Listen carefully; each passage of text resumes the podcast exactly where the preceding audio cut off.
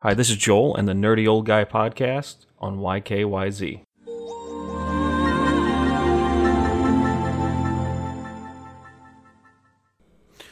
So, in the previous episode, I talked a little bit about my worries with PlayStation 5, and I want to I want to put out this disclaimer.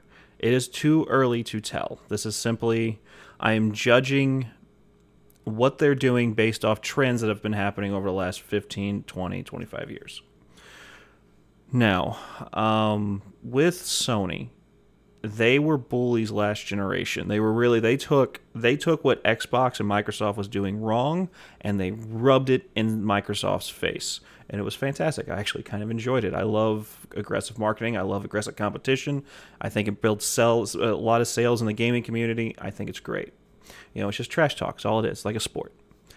But the fact that Sony is doing something completely different, and the fact that I don't know, I'm worried Sony doesn't understand that this next generation isn't just about graphical increase. It is about features your systems can do.